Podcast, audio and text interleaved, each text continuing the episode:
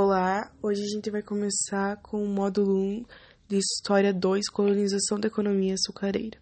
A gente tem que se lembrar que a ocupação do país teve início em 1530, por conta que em 1500 chegaram os portugueses, mas eles não tinham é, um, um certo preço pela América, eles não tinham ainda se tocado que eles tinham chegado e descobrido a América, né? Igual os espanhóis. Eles tinham. O foco deles era chegar até as Índias. E daí, depois de 1530, começaram as atividades rentáveis em áreas de dominação colonial. Começaram com o mercantilismo. Né? O que é o mercantilismo? É um conjunto de prática econômica dos estados europeus, as metrópoles da Idade Moderna, que consistia no monopólio de atividades econômicas e áreas dominadas, tipo, eles iam lá na colônia, eles plantavam e depois eles mandavam para as metrópoles por meio do pacto colonial, que, é, que era assim: a colônia devia fornecer à metrópole um tipo de riqueza e matérias-primas, e por sua vez, a metrópole tornava a colônia uma área de escoamento de produtos manufaturados. O mercantilismo é isso, a colônia era simplesmente como se fosse um porto, era um escoamento tinha até aquela, aquelas casinhas que eles, produ eles é, faziam a prática do extrativismo, deixavam na beira né, da, da, do, do porto, assim, de, de em frente para o mar, uma casinha e deixavam todos os mantimentos lá guardados. Né? Que, e isso é, significava o estabelecimento de fontes de rendimento. Né? Aí a gente começa com a extração do pau-brasil né? Porque antes de 1530, Portugal não tinha interesse, né, como eu tinha dito, de, de explorar o Brasil. Nem era Brasil ainda, mas, tipo, não tinham vontade. Até eles descobrirem que tinha aquela madeira que fazia aquele pigmento, né, aquela tinta para os tecidos, que era o pau-brasil, porque eles já conheciam o pau-brasil, por incrível que pareça. Pau-brasil é para dizer que tinha essa árvore aqui no Brasil e eles colocaram esse nome. É, depois que eles descobriram que tinha muito pau-brasil, que era tipo nativa aqui da região, ela, a verdade ela não era nativa, eles conheciam, mas tipo, que aqui tinha em abundância, eles começaram a ocupação do território brasileiro, né, para para produção daquele corante têxtil que tinha na, nos elementos químicos dentro do pau-brasil o trabalho do, e eles utilizaram os indígenas, tipo, o trabalho indígena por meio do sistema de escambo. Não era escravidão indígena assim de primeira, porque eles trocavam, tipo, você faz esse serviço para mim e eu te eu vou te dar, eu vou te trocar por espelho, por por joias, por roupa, por utensílios.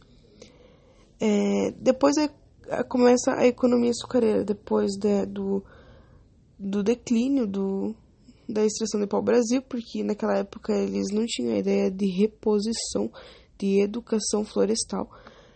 E daí começa com a economia açucareira, por, meio, começando lá no Nordeste, por pelos cana, plantação de canavial. Aí que começa a escravidão negra, né? Eles tentaram escravizar os índios por meio dos bandeirantes, mas eles conheciam muito bem, eles tinham um, um, uma certa, um certo conhecimento da área, e daí começou a escravidão negra no país. Era uma atividade econômica altamente rentável, capaz de fomentar a colonização.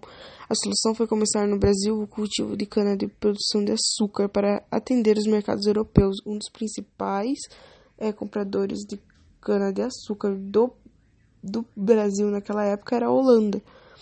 Então, tipo assim, eles aqui era a colônia, eles mandavam para metrópole para e a Holanda comprava. A metrópole, no caso, era a Holanda. Por mais que Portugal tinha luz colonizado, era a Holanda que detentia o monopólio do açúcar.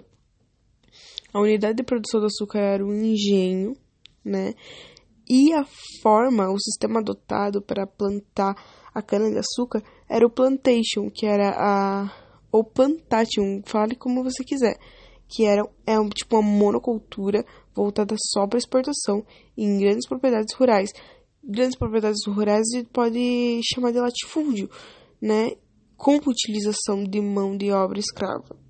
A gente tem que sempre lembrar que plantation é monocultor, focado na exportação, latifúndio, mão de obra escrava. É... Aí eu disse que era lá no Nordeste, né? Era uma sociedade totalmente rural, encabeçada pelo senhor de engenho, de base patriarcal, simbolizava no engenho simbolizava no engenho pela casa grande, no contraste social havia a massa de escravos e confinados na senzala. Então, o detentor do latifúndio ficava na casa grande, né, cuidando dos negócios, sistema patriarcal, a mulher ficava na cozinha e logo e os escravos ficavam na senzala e faziam o trabalho que não era remunerado, era o trabalho escravo. É, então foi isso sobre economia açucareira no Brasil durante os séculos de uh, durante os séculos 16 e 17 e só lembrando que depois da extração do pau-brasil veio o cana-de-açúcar e ela foi tipo uma um grande eixo econômico no Brasil né, que perdurou por muitos anos.